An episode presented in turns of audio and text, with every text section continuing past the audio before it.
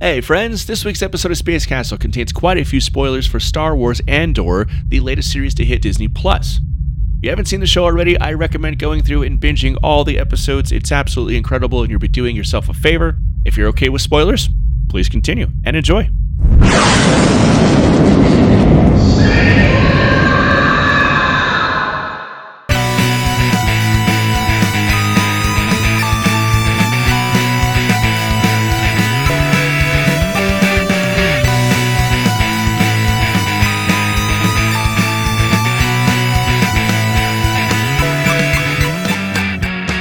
Welcome back to Space Castle. It's your clubhouse for all things nerdy. My name is DT, and when my friends in grade school all played Saved by the Bell, I was Mr. Belding.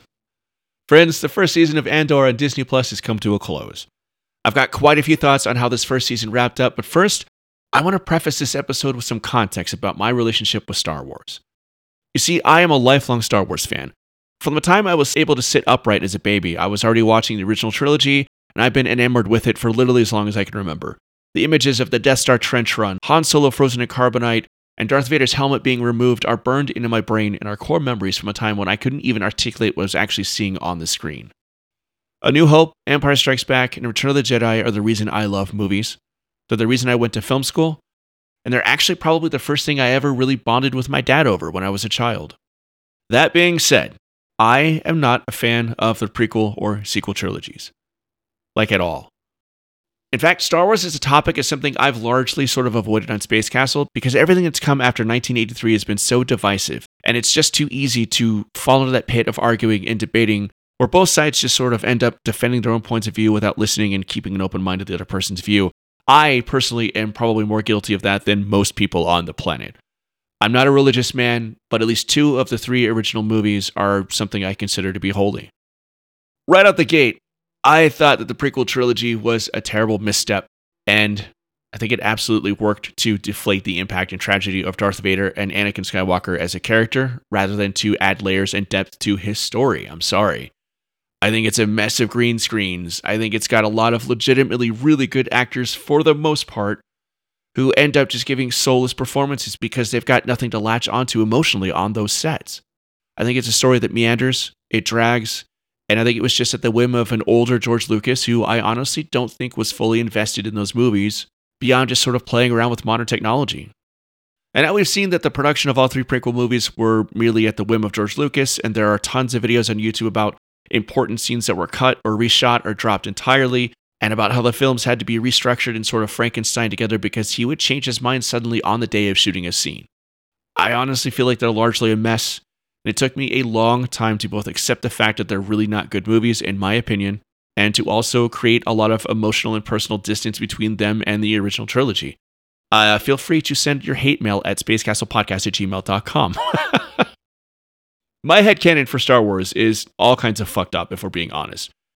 Frankly, I only consider the first three original movies as canon. I kind of see everything else as people just doing what they want to do within that sandbox, including George Lucas himself, who became a very, very different person from the time A New Hope came out to when The Phantom Menace began production.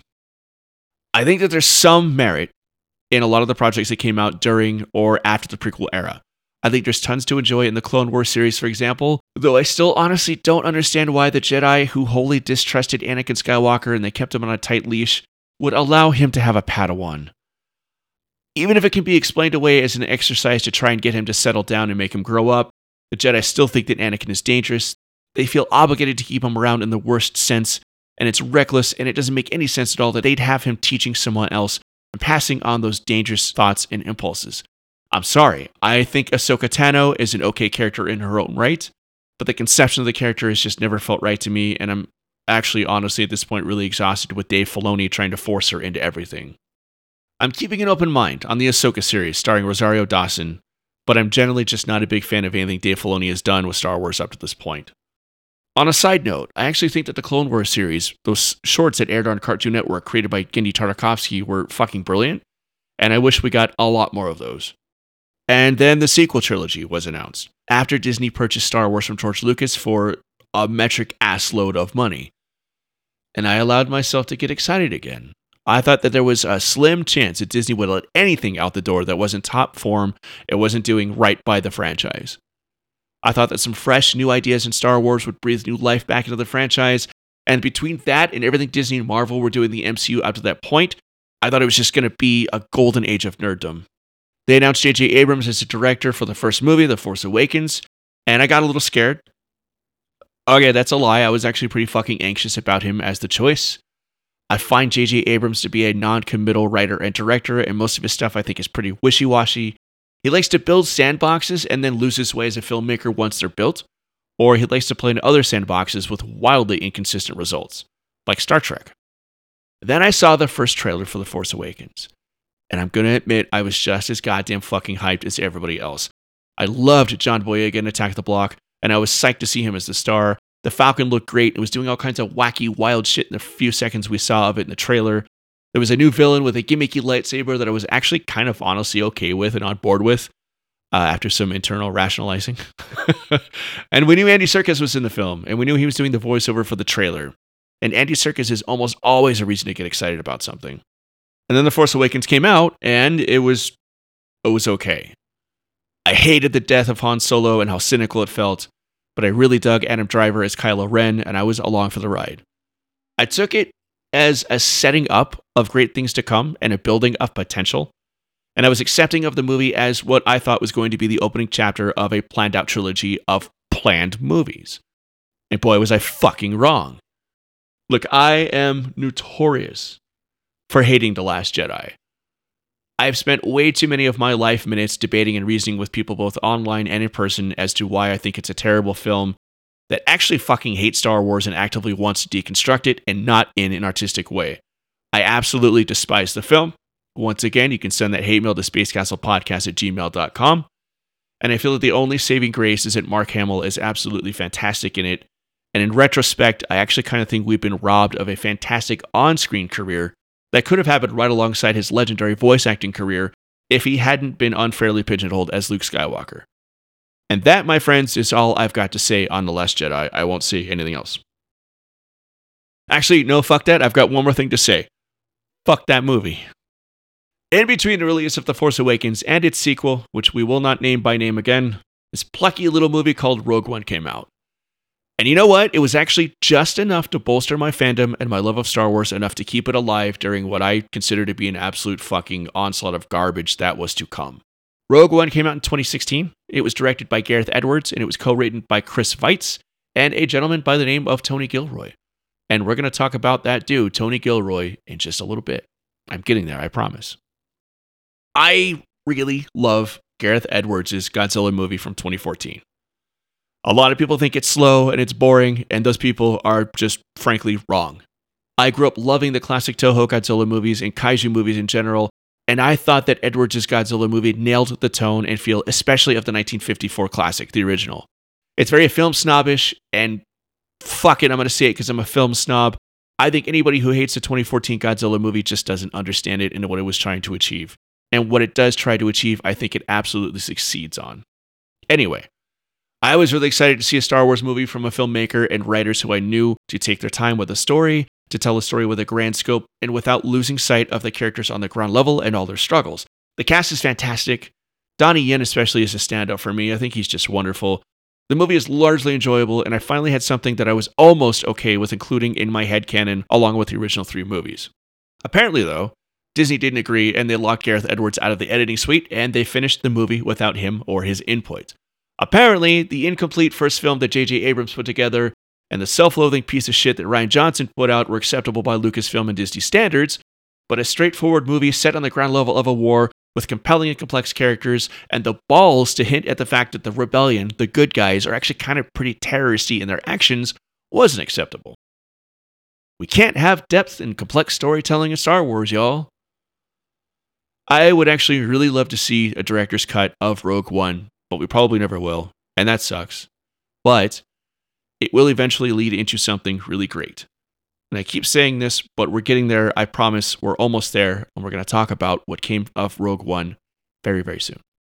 But before that, just a month before The Rise of Skywalker, the final in the sequel trilogy came out, Disney Plus launched and they had The Mandalorian as one of its flagship titles for launching that new streaming platform. I was jazzed for it because I'm a big old fucking sucker for Star Wars. It looked like the potential grittier, dirtier underbelly of Star Wars that we hadn't seen since Empire Strikes Back, and I was eager to see if it was any good. I generally dig Jon Favreau as a filmmaker, and Pedro Pascal is a fun electric performer. He's a blast. I even hosted a viewing party at my apartment and had a bunch of friends and family over gathered in my living room to watch that first episode. And it was good. It was pretty good. And the series kept being pretty good until it just kind of stopped being pretty good. It's still got its moments here and there, and the second season has that episode with Bill Burr that I think is just a banger. But as the first season went on, and especially into that second season, it became more and more apparent, at least to me, it was just Dave Filoni smashing action figures together, and and I honestly think that Jon Favreau was just much more interested in playing with the gadgets that technology developed for that show. And I don't think anybody was really fully invested in telling a deep, meaningful Star Wars story, honestly. To me, every emotional beat in The Mandalorian is either sort of a cheap ploy or it's just tugging at nostalgia heartstrings. And it fucking sucks to say that because I was on board with it initially and I'd still really liked for the third season to be good. And I'm just really tired of people creating Star Wars projects for their own edification and satisfaction rather than doing the universe justice and just telling good stories within it. And I'm not going to talk about The Rise of Skywalker, which came out shortly after that. I saw it in the theaters purely out of obligation, like a sense of like completionism I think it's an absurd and sloppy piece of shit, and honestly, one of the worst movies I've ever seen, and I say that without bias. If I hadn't already been slapped in the face with The Last Jedi, shit, I said it by name. And honestly, if I wasn't in fear of my Star Wars fandom already being in question, I would have been absolutely livid with the release of The Rise of Skywalker. It's that fucking bad. Instead, it passed from my memory as a couple of wasted hours that honestly could have spent better huffing paint or running headfirst into brick walls or uh, seeing what that Tide Pod phase was really all about. I saw the movie the one time, I'll never see it again, and that's it. And that brings us to 2022 and the release of Star Wars Andor on Disney Plus. I still like Rogue One quite a bit, despite knowing that Disney chopped up what could have been a even better film. And because of that, the announcement of Andor did not excite me. Why was Disney going back to the well with a movie they were too afraid to release before, and instead cut to ribbons after they fired its director and after redoing much of the last act before eventually releasing it. Like, what was there to be gleaned or gained from telling the story of a character we've already seen on screen die? Why would Tony Gilroy come back and be the showrunner after what must have been a terrible experience with Rogue One, other than maybe seeing dollar signs and chasing a big, easy paycheck? I really thought that Andor was just going to be minimal effort. I thought it was just going to be another show to pad out Disney's constant need for ever flowing content into both theaters and Disney Plus, and I really thought it was going to suck. I knew it was going to suck. I was telling my friends that it was going to suck. So, of course, I couldn't wait to watch the first two episodes the day they dropped. and fuck, I fell in love with it immediately. Here was that ground level storytelling I craved, focused in that underbelly of Star Wars, away from the gloss of the prequels and the sequels, away from the pounding of action figures into each other, and a story about a desperate man willing to take lives if he needs to and feeling like shit about it, but just trying to make his way through the galaxy in one piece. And then the third episode came out, and then another and another, until I realized I hadn't been this excited and enthusiastic about a Star Wars project since I was a little kid watching the original trilogy. Wednesday evenings became the highlight of my week, and I was actually fully enthralled by this show that I was absolutely positive was going to be a waste of my time. Friends, Tony Gilroy has pulled off a goddamn miracle with Andor. And I am still in awe of what he and his team have accomplished, and that honestly Disney ever allowed it to even come into being. Here's a show set in a franchise that so many people consider to be just for children, where the characters are actually three dimensional people. Even the good guys do questionable things, and where storytelling is first and foremost, and the Star Wars trademark is merely the backdrop for telling the story. I honestly didn't ever think we'd see again a piece of media that wasn't Star Wars first in all capitals and all the details and storytelling being entirely secondary to the brand name itself. We go several episodes into Andor before we even see a stormtrooper. This is not a show that's enslaved to the iconography. It isn't about just sitting around and waiting for a Jedi to show up with his lightsaber and do all the things. It's about an actual character and the people he comes into contact with living actual lives, getting their hands dirty, and the sense of dread and oppression they all live under as the Empire rules everything is palpable. It's a show that's largely shot on location, outdoors in the wind and sunlight, instead of in front of green screens or volume screen sound stages. It feels tangible, it feels lived in, and not sterile and made for just the sake of playing with technology. The technology that is used to produce the show is merely a tool to tell the story, not a story being a vehicle to sell the technology. My mind is fucking blown, y'all. First off, the cast is incredible. I've been a huge fan of Diego Luna since first seeing him in Y Tu Mama Tambien, which I highly recommend if you haven't seen it. He's a wonderful, understated actor who tells a story with just his eyes, and that comes into play heavily while he's playing Andor. Somebody who isn't forthcoming with his emotions until he's forced to spill them out either in anger or in desperation. He anchors the show and he does it wonderfully. Cassian Andor is a man with a good heart, but he's always living on the brink of self destruction, and he only comes into contact with the early form of the rebellion through circumstance, and only decides to get directly involved because it will get him paid and keep him alive. Perhaps, though, the absolute powerhouse of the show is Stellan Skarsgård as Luthen. Holy fuck. Luthen puts on a show of being an antique dealer on Coruscant, but he's actually secretly working to formulate cracks in the Empire in hopes of one day bringing it down in a fire of revolution. His methods are questionable, he's ruthless, he makes deals with extremists in his efforts to spark a rebellion, I've talked about it on Space Castle, but there's this scene early on in the series where Luthen is going about transforming himself from the rebel we know into his facade as a well to do, affluent shop owner, and the scene is just staggering. Skarsgård is a master performer, and watching him physically and mentally change into another character, played by a character he's already playing, is incredible. And he's repeatedly gifted these scenes to play in where Luthen is mysterious and unsavory and untrustworthy, and we don't know what to make of him, or if his ends justify his means. He's got these incredible monologues that would feel like rehearsed speeches by a lesser actor, and he makes them feel natural, like he's speaking passionately as the character he's playing. It's inspiring and it's moving. If he's not in the discussion for Emmys or other awards, then those award shows are just a fucking waste of time, let's be honest. This is a show that's entirely driven by the characters, and each actor is allowed wonderful moments and beats to make us believe these characters are actual people. Syril Karn, played by Kyle Soller, is an insufferable bootlicking corporate stooge who's entirely committed to the Empire, largely because it's the status quo, and he sees himself climbing the corporate ladder as his goal and being a cog in the Imperial machine as his duty. He's a full on fucking fascist. And he gets knocked down and emasculated for it, back to living with his mother in her apartment, getting belittled by her at every turn. And while we don't necessarily feel bad for him, we as the audience do sort of end up with conflicting feelings about him until he goes full fucking simp for an Imperial agent, and then we're ready for the bad shit to really start happening to him.